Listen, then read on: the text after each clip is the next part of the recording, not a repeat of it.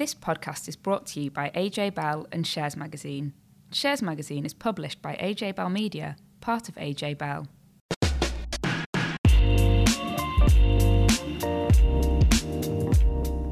And welcome back to the Money and Markets podcast. This week we've got the latest on how that New Year market rally has panned out, as well as the latest in supermarket price wars. Joining me today is Danni Hewson. Hi, Laura. I'll be covering the latest retail figures with Primark storming ahead, as well as some surprising figures from buy now, pay later provider Klarna.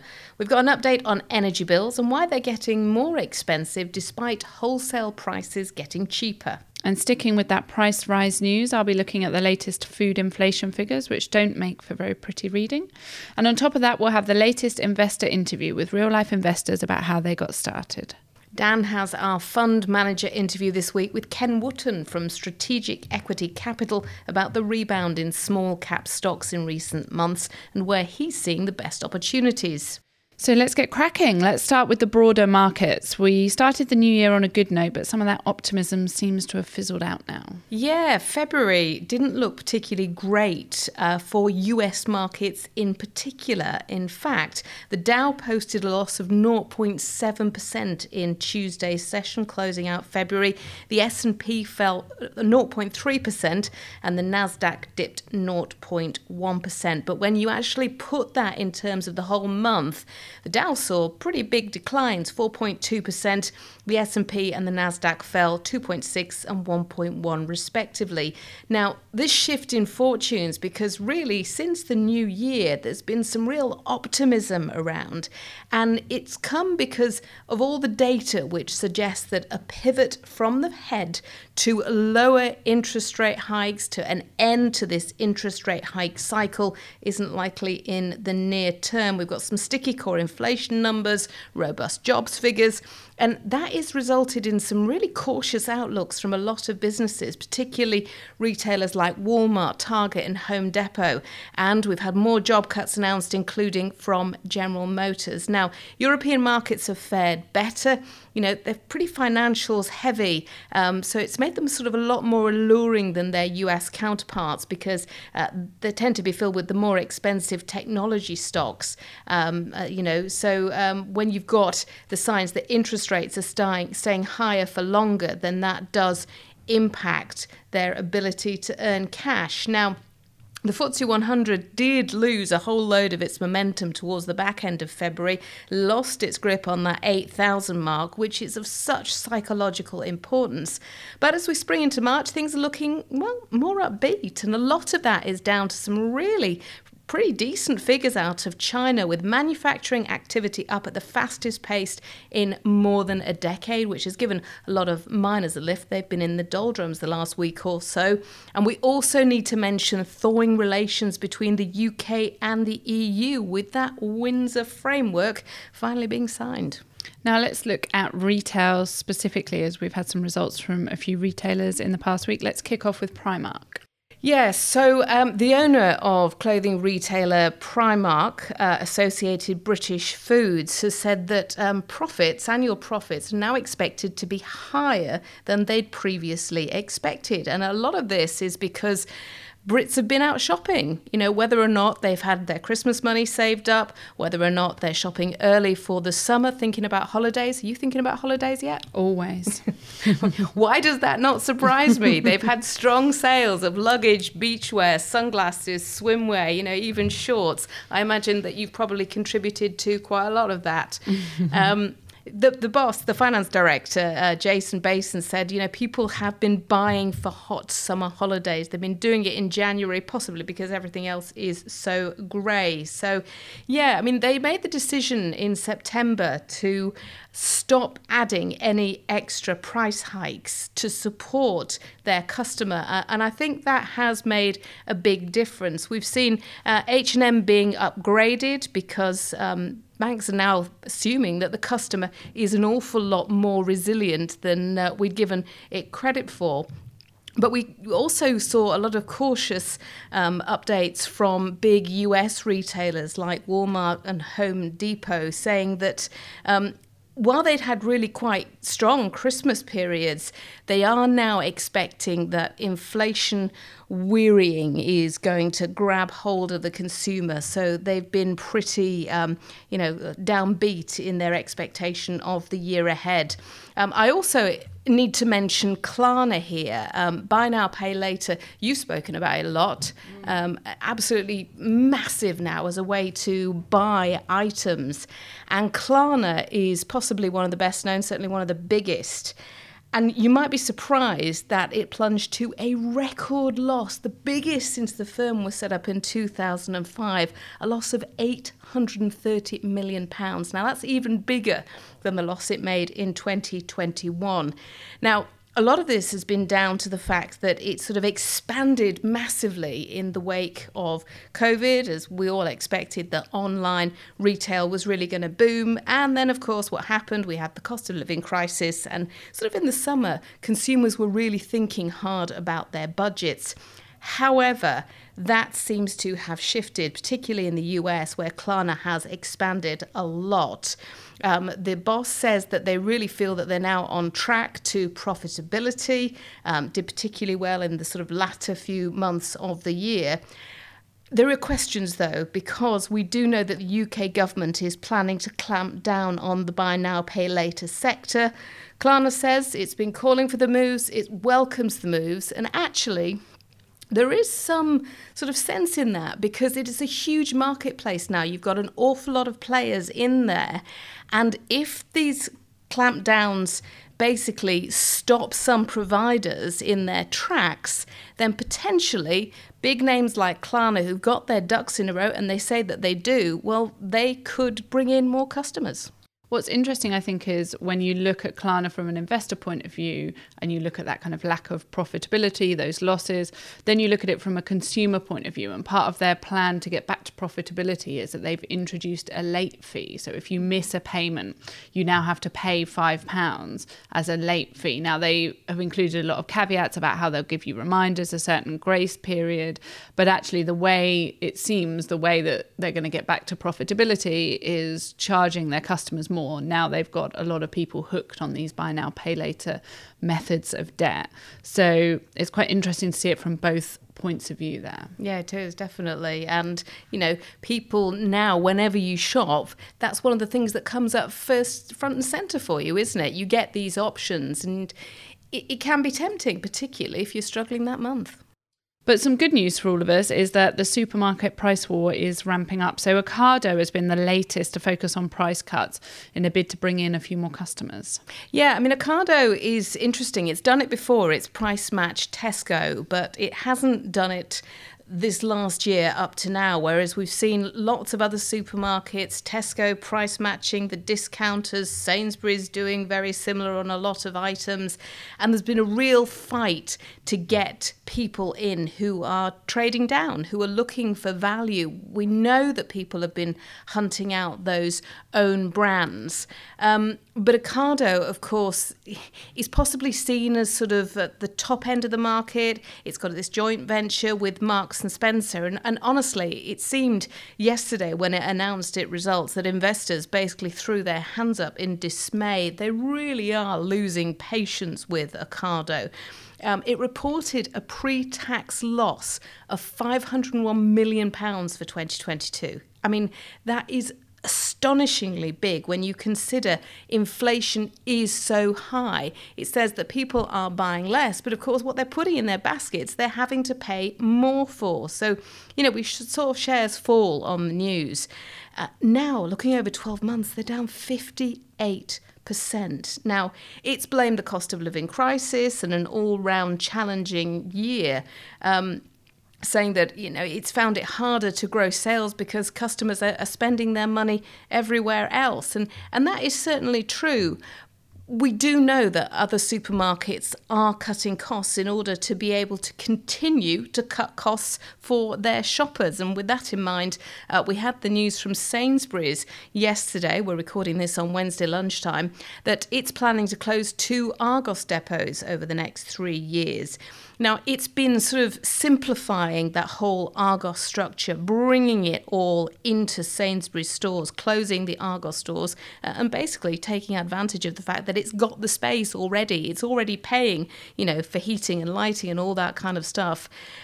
Now, though, there is um, the unions are saying, well, look, there's no economic reason for doing this. But Sainsbury's is saying, look, we're spending 550 million pounds on keeping prices keen for customers. Um, we are paying uh, more than the minimum wage for our workforce, and we just need to be flexible to become simpler and more efficient for customers and you know price is is massively important um, but those price wars that we're seeing and the discounters really seem to be winning the war at the moment but they can't stop uh, rampant food inflation i know laura we've had some figures this week which quite horrifying yeah, so they show that grocery price inflation has reached a high of 17.1% in February. So we've seen some of the fastest rises in some of the essentials. So things like milk, eggs, margarine, and actually the BBC has been tracking the price of certain things. And a standard 500 gram bag of pasta was 50p two years ago, and now it's 95p, which highlights some of those price increases. This is probably quite surprising for some people because I think the story at the moment seems to be, you know, headline inflation is dropping, things aren't getting as expensive, um, but that's definitely not what these figures from Kantar show. And that increase in food costs in the four weeks um, to the middle of February would add more than £800 to the annual food bill. So, your annual supermarket shop. It's a massive increase for people. And on top of that, non food inflation is also rising. So, a separate set of data that we had out this week from the British Retail Consortium and Nielsen IQ shows that non food inflation is at 5.3%, but rising. And I think what this shows is we know that headline inflation, so that CPI measure of inflation that we get from the Office for National Statistics, has been falling. But the price of some core items like food and energy is still going to be going up. And we'll touch more on energy later. But households are still facing higher costs, and particularly poorer households are hit harder because they spend more of their money on these core areas such as food and energy. So one of the issues is that supermarkets, while they are focused on this kind of price war, some of them aren't passing on those cost reductions. They've realised that with certain items, they can keep increasing the price and people will still pay for them. Um, but also, there's quite a long lag between the food manufacturers seeing lower energy prices and those prices being reflected at the checkout. So the kind of whole food manufacturing and chain process takes a very long time to filter through from those lower energy costs at factories or at food generation all the way through to reaching supermarket shelves. So it might be that we start to see some more downward pressure and some of those reductions in energy costs start to come through in, in the coming months. I know certainly that Walmart's boss was talking about the fact that because they're keeping their own brand prices low, that the expectation is that it will be able to wield some power on other brands and potentially force them to bring prices down. And, and certainly, what we saw is Kraft Heinz have announced that they're not going to bring in any further price rises over the next year. It's not the same for all manufacturers by any stretch of the imagination, and might be something to do with the fact that actually Kraft Heinz brought in some of the largest price rises over the last year. But uh, it's, it's certainly food for thought for people. And I guess finally, for the markets news, um, there's some good news for everyone's favourite headline grabbing CEO. So Elon Musk is back on the up, isn't he? Yeah, he's still facing lawsuits. He's still courting controversy, but he has regained his place as the world's richest man. Um, he's topped the French luxury goods magnate Bernard Arnault, who is, of course, the boss of Louis Vuitton. Um, and uh, it's all because Tesla has been back on the up. So, you know, we were talking about Tesla stocks. They had a really bad year last year. Well, just looking since the start of the year, they've jumped almost 70%. We're seeing production really pick up, and there was some news out just the other day that production in Germany has already hit 4,000 a day. That's way ahead of schedule. But the big news is going to be about what next for Tesla. They've obviously had to bring prices down in, in order to get people to buy their cars because they were producing too many. We're seeing China now reopening. That should make a difference. And today is the big investor day. So we're waiting for an update on the Cybertruck. We're waiting for an update on sort of the next generation of Tesla SUV. So uh, I think what we're seeing is that Tesla is regaining its form. It seems like he is uh, Elon Musk is now more focused on running the company as opposed to playing in the sandbox with his new toy, which of course is uh, Twitter. But clearly the cost of living situation, the fact that people don't have as much money in their pockets, even with the Inflation Reduction Act in the US giving people cash towards these vehicles, it is going to be an incredibly competitive market for uh, the next at least 12 months. And one of the reasons that it's going to be so competitive is that people just don't have cash. We talked about food costs going up earlier, but we're also going to see energy bills in the UK rise from next month, even though wholesale gas prices are falling. Laura, why? I know this feels like a bit of a crush for households. So, on the one hand, they'll be seeing headlines about how these wholesale energy prices are dropping, but at the same time, they'll be getting letters from their energy provider saying that their energy costs are going up. So, this week we had the energy price cap announcement. So, this is the one that everyone used to look out for to see how much more expensive their bills were going to be. This time it was a reduction of almost a thousand pounds a year in annual energy costs. However, that's kind of surplus to requirements at the moment because the government's energy price guarantee um, supersedes that. The energy price cap that we get from Ofgem is still above the level that the government has capped energy prices. Um, but from April, from next month, that government cap is increasing, and it means that average annual energy costs are going to go from two and a half thousand pounds a year to three thousand pounds a year. On top of that, that kind of sixty-six or sixty-seven pounds a month that we've all been getting off our energy bills, thanks to a separate bit of government support, is ending in the same month and as a triple whammy, the cost of living support that the government has handed out, which goes um, to people on universal credit, certain benefits, certain pensioners, for lots of people, that's going to be lower than it was last year. So all of that adds up to the fact that people are going to see higher energy costs and less support from the government. Some fuel poverty groups have put some figures on it. So they say that the number of households struggling to afford their bills could rise from 6.7 million to 8.4 million just as a result of the rise in energy prices in April. And so, of course, all of this means that there's lots of pressure on the government to do more. One of the things that's been suggested is that they could delay that increase in the energy price guarantee. So, that increase from average prices of two and a half thousand up to 3,000 that we're seeing in April, they could delay that by a couple of months. One of the benefits of wholesale energy prices being cheaper is that the um, energy support that the government's rolled out to date hasn't cost them as much as they had originally budgeted for.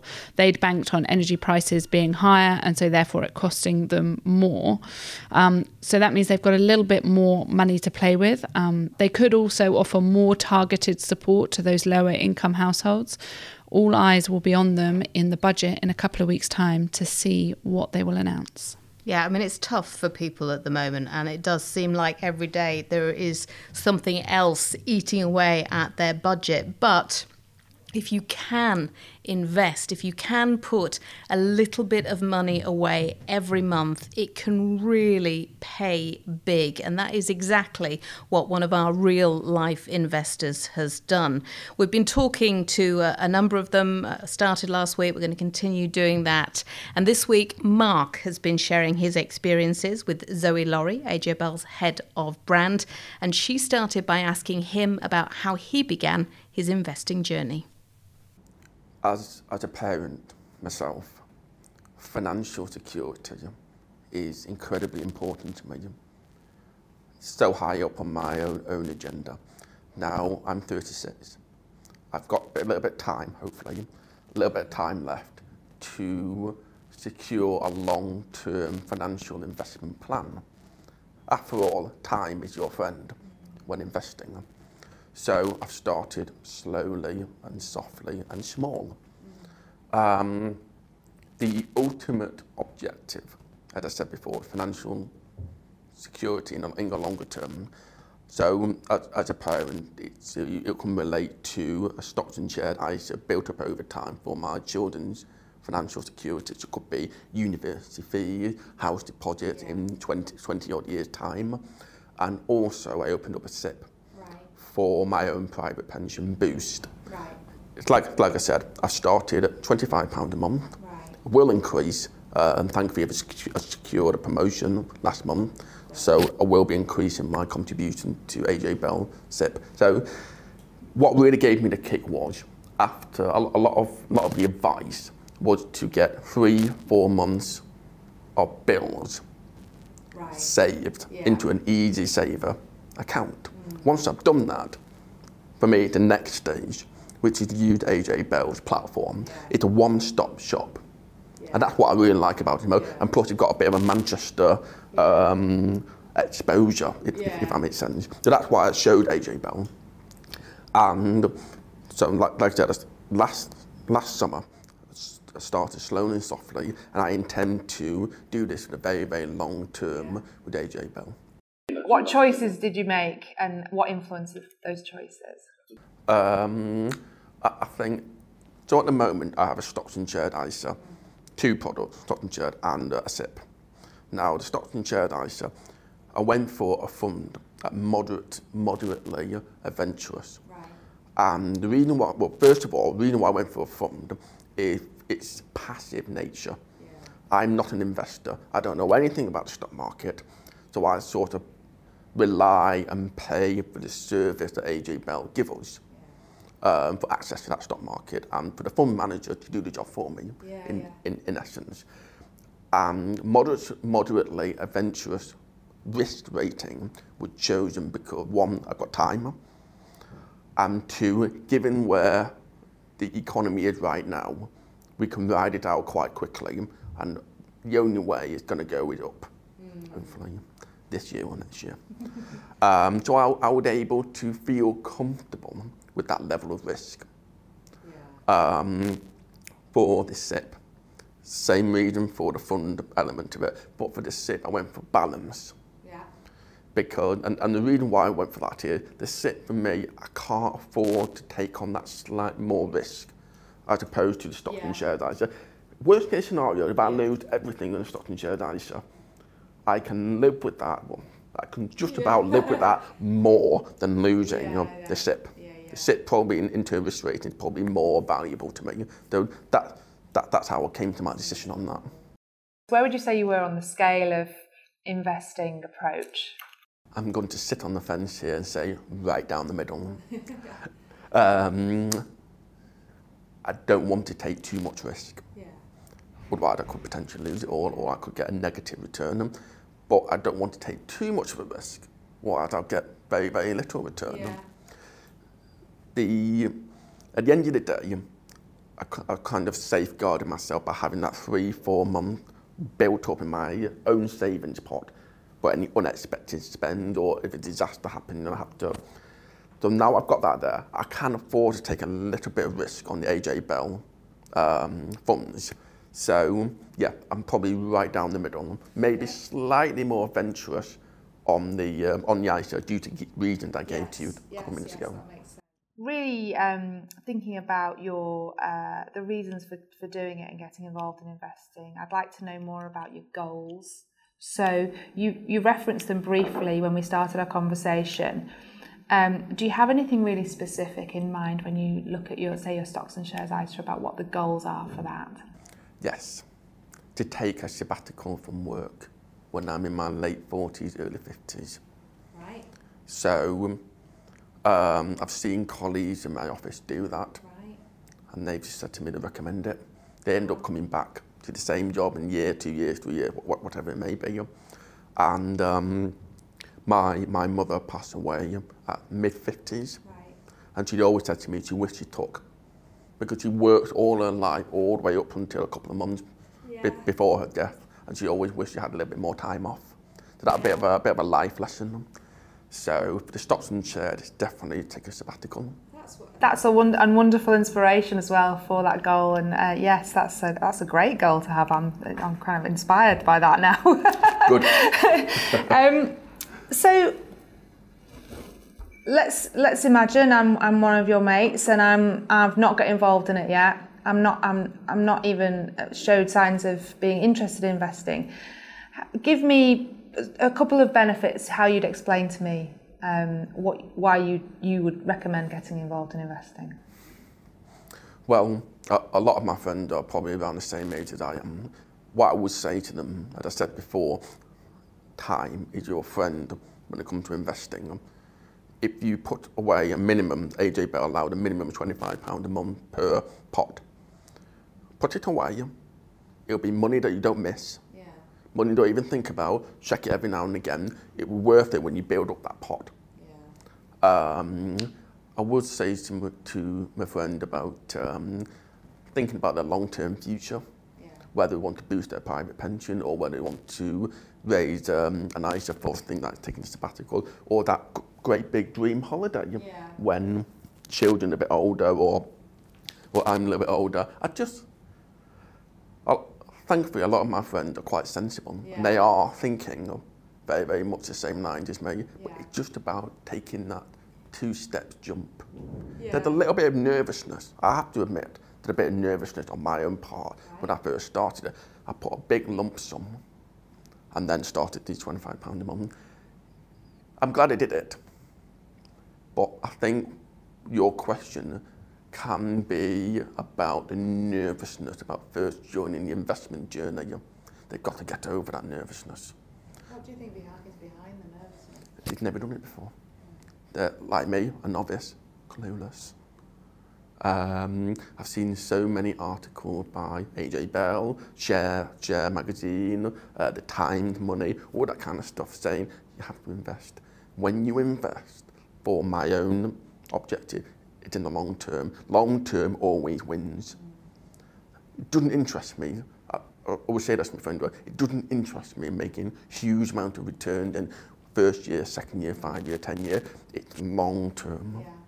That's all that matters. As long as it's nice little return, good customer service, that's all, that's all I want. Now, you, you mentioned you're a family man and you've got child, children? Children. How do you imagine you'd use investing for your children and for their future?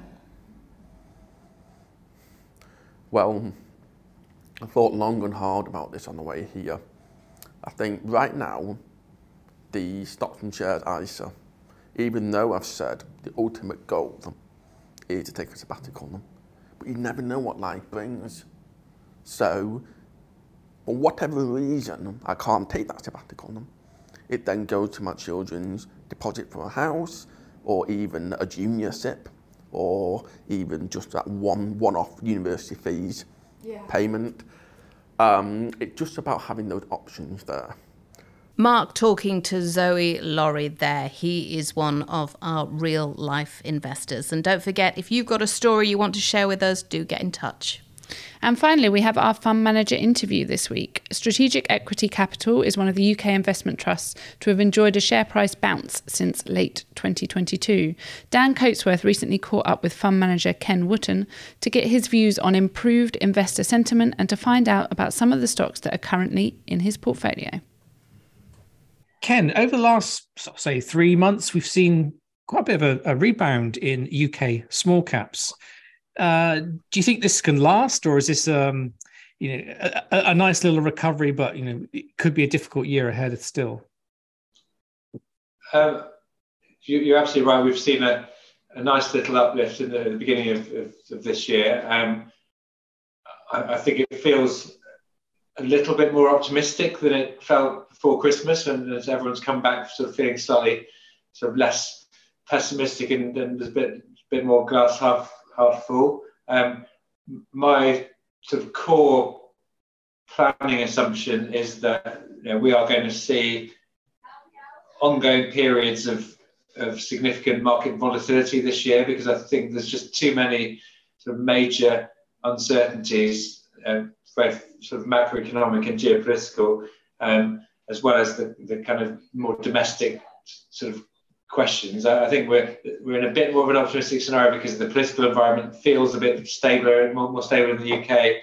Um, perhaps the the consumer is not quite as uh, as uh, depressed and constrained as, as people might have felt they would be um, going into the beginning of the year. Um, but you know, I, I, just think there's there's likely to be periods of sentiment-driven volatility and and and uh, drawdowns in the market, um, and and so I, you know I would I would expect it to be sort of choppy over the course of the next few months. I know within um, the holdings in Strategic Equity Capital's portfolio, um, in, in, the fourth quarter, you had um, some wild swings in some of these share prices. Like Hostelworld was up more than 50% in, in sort of three months. Inspired and Tribal both down more than 30%. Given that you've got quite a concentrated portfolio, you, must have nerves of steel to be able to um, sort of sit calmly through these sort of uh, periods. I presume that your investors will also need to have nerves of steel to hold the investment trusts. Well, we we, we take a, a long-term view with the trust, and we're, we're buying companies and, and making investments that you know, we believe will you know, give us really attractive returns over over the medium to long term, so sort of three to five year view, um, and and you know, really focusing on trying to buy into businesses where we think the, the, fundamentals are strong, where the, the businesses can be resilient. So, you know, short-term fluctuations in the share price is, well, you know, whilst you know, occasionally uncomfortable if they're going sort of against you, it is you know, it is part of investing in smaller companies, and, and the, the trust is pretty concentrated. So, um, yeah, we we really focus on the fundamentals. If the fundamentals are going in the wrong direction, I get worried. If the share price is going in the wrong direction, but I'm confident the fundamentals are okay, then you know, that's an opportunity for me. And the, the, the stocks you mentioned, for you know, Hostelworld has done done very well, but it's been on a you know, really strong momentum in terms of operational recovery from you know the depths of COVID, where the business, because it's an online travel agent, was was clearly sort of very impacted by uh, travel restrictions and and uh, and you know people not not wanting to use their services, and that, that's really started to recover and, and, and has done so very strongly over the sort of second half of last year in particular. Um, with the others that you mentioned, uh, Inspired, um, you know, it's a really strong business. It's uh, uh, the long-term fundamentals are are very robust in my opinion. Um, it's focused on the energy market, and I think the energy market discontinuity and high energy prices have uh, kind of weighed on sentiment for the stock, but actually the business itself, you know, its pipeline and its uh, energy optimization business, which is where they help uh, corporates to consume less energy, you know, the, the, pipeline has never been stronger there. So what's been going on in the wider market, which affects sentiment, is, is slightly disconnected from what's going on in the actual business, which is you know, re- really in quite rude health. So you know, I'm, I'm, comfortable with that. We've got a big holding there, and, and I think that business is know, extremely undervalued, and that will sort of be, be that will play out in, in the share price in due course when when sentiment is less volatile. Well, am I right in saying that you've got um, a kind of a similar approach to investing as as you might see in private equity? Um, and, and if so, are you just look You're looking for companies that are undervalued uh, with the potential for takeover, or, or is the sort of the, the, the bid prospect just um, an aside to when you're sort of making your investment decisions? Yeah, so it, it's it's a it's a it, an aside rather than the, the specific reason we go into a company. Um, but I think it's it's a, it's not a surprising consequence of the, the process that we apply. So when we talk about taking a private equity approach to investing in public companies, what we mean by that is you know, really focusing on the fundamentals of the businesses, um, trying to find high quality businesses and then buy, buy the shares in those companies at you know, what we believe is an attractive price relative to what we think the businesses could be worth in, in, in due course. Um, and you know, we, we triangulate that view with uh, because because Gresham we've got a private equity business within the company, and because you know I've spent 12 of the last 16 years working in a private equity firm, um, you know I, I think I'm sort of have a reasonably good insight into what private equity buyers are looking for and what they will pay higher multiples for, and also corporate buyers as well. So, so we, we, we, we try to find high quality businesses at attractive prices, but where they either have strategic value um, or where we believe they are building strategic value. And, and when I talk about strategic value, that's something that you know, ultimately a corporate buyer or private equity will pay a higher multiple for. Um, and so if we can buy something that's a material discount to where that strategic value sort of should, should be priced, uh, if the stock market doesn't re-rate those companies to, to, to sort of to, to, reflect that, then they will be companies that I think will be attractive to, to, to potential takeover uh, approaches. That doesn't mean we want all of them to be taken over, and we're certainly not buying them specifically because we think that they will be. But you know, if we you know, they like the same things as we do, so clearly they're, they're likely to be interested in, in the companies that we own. Do you think that this year we could see another wave of takeovers from private equity companies? Because I, I, was just wondering, I know last, you know, say five, 10 years, there's been lots of talk about the private equity industry sitting on lots of cash, um, you're able to do deals. But now that they've perhaps seen stakes in private companies fall over the last year. Do you think they're a bit more nervous about doing deals, or, or actually the, the fact that there's, there's good opportunities as a result of last year's sell off in UK stocks, um, particularly in the smaller end, it gives them a, the, the, prime opportunity to do stuff now. Yeah, I think I think it's exactly right. I think we are likely to see a resurgence in takeover activity this year, particularly in, in UK sort of small and mid cap, and that's really a function of two things. One, or three things. What One, the valuations are low in, in a lot of companies, and, and in certain areas, you know, high quality businesses and lower quality businesses have been derated in line with each other because of sentiment. So I think there's there's opportunities where high quality companies are at the wrong price. The second thing is, as you rightly described there, you know, this this concept of private equity dry powder, which is sort of the the commitments to private equity funds that have not yet been deployed but need to be. And, and these funds are typically, uh, they have a, a, finite investment period attached to them. So they, they need to invest. And if you look at the, the, the dry powder by vintage year that the money was raised, uh, actually because of COVID, there was a hiatus. So there's actually a greater proportion of some of these funds which need to be invested over a shorter time period now than would typically be the case. So again, sort of driving a, a sort of bias towards activity. Um, and, and then the third thing is that your private market transactions um, are, are, they've dried up a bit because if you're a private equity firm looking to sell something, if you don't need to, the current market discontinuity and, and uncertainty might make you wait, whereas a public company is effectively always up for sale in theory. So you know you combine lots of cash to invest, cheap multiples on the public markets, plus less deals being done in private markets means that the, you know, I think all of those combine to make more takeover activity on, on the UK market in, in, in the reasonable short term. One of your holdings is Medica, the tele-radiology company. Um, I mean, over the years, it's been, I always thought this is quite an interesting business, but they seem to have sort of suffered patches of not finding enough qualified people to work for the for the business. What what's the sort of the, you know, the attraction for holding a share like that? I mean, it, there's lots big opportunities, but is it capable of um, capturing those opportunities to, to, to, ultimately to make more money? So yeah, we're, we're, we're very positive on Medica. It's one of the largest holdings in the investment trust that we run, um, and you know, we're the largest shareholder in the company. Um, you know, the reason, and, and since I've been running the trust, we have built our stake in that company significantly. And the reason for doing that is, you know, as you say, that there's it's a well-positioned business. There is a, a major structural difference between the supply and demand for qualified radiologists to interpret sort of, uh, medical images. Um, and Medica is the, the leading player in the UK, uh, but also has operations in the US and in Ireland.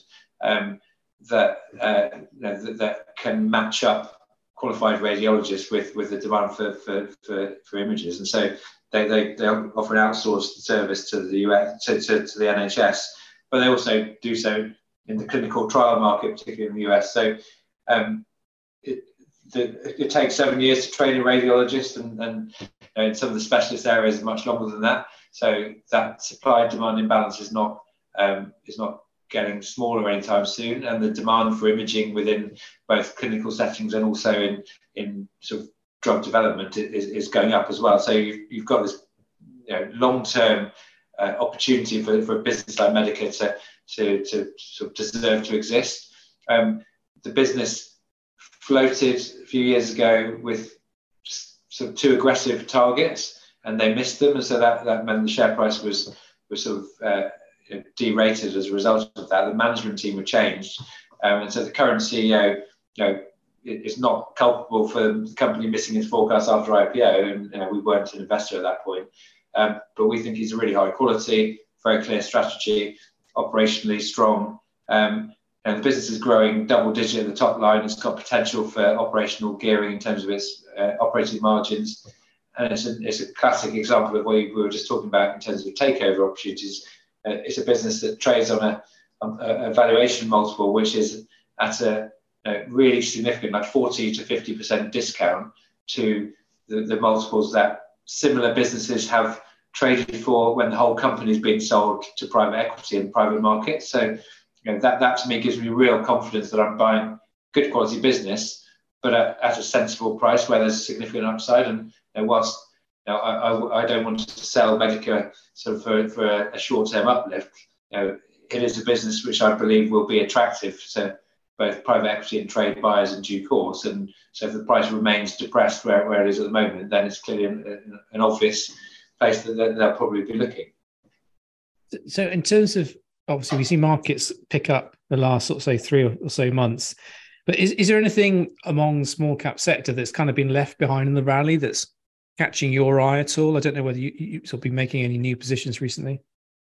Um, I think, you know, whilst the market has has rallied, and whilst you know, there, there, there are certain situations where you know they've been obviously significantly oversold, and, and, and some of those companies have bounced quite materially. There are still you know, areas of, of healthcare services, financials in particular, um, business services, um, and, and, consumer, where you know, their, their, their business is still trading on multiples which sort of suggest there's very significant challenges for them from a, from a sort of earnings outlook perspective. But you know, that might be the case for some companies, but it's not universally the case. And I think there's uh, there's just, I mean, I'll give you one example. Um, you know, we're, we're a meaningful shareholder in a company called Angling Direct, um, which is the, the, the market leading um, UK fishing tackle retail business. So it's, it's, basically got physical stores, but also um, about half its revenues come, come from online. It's, it's, it's starting to grow internationally in, in, in Europe. Um, it is, it's the leading player. It's you know, obviously had some headwinds because of the, the consumer confidence crunch and, and, and uh, consumer spending, but it's in an area which, on a relative basis, should be quite protected because it's you know, it, it's passionate hobbyists who love fishing who will continue to do that whilst they've got any money to, to spend. And there's also a, a repeat purchase component because they, they, you, know, you need to have the consumables that, that, go with fishing. So we think it's really well positioned. We think the, the independent uh, competitors will really have struggled through COVID and, and will be struggling now. Um, but you know, it's being priced currently, in my view, that you know, as if it's know, not going to be around in the long term because uh, you know, it's trading on sort of two or three times EBITDA, um, which I just think is, is, is totally wrong, um, especially given the business has significant net cash on the balance sheet, so it doesn't have a balance sheet problem. It's, you know, it's very well capitalized.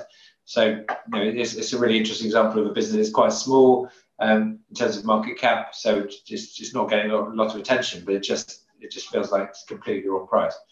Well, Ken Wotton from Strategic Equity Capital, thank you ever so much for talking about small cap space. It's really, really interesting. Great. Thank you very much.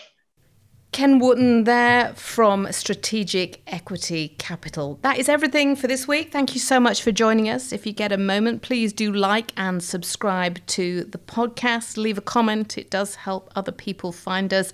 And do email in if you have any ideas of topics or questions you'd like us to answer. The email is podcast at ajbell.co.uk.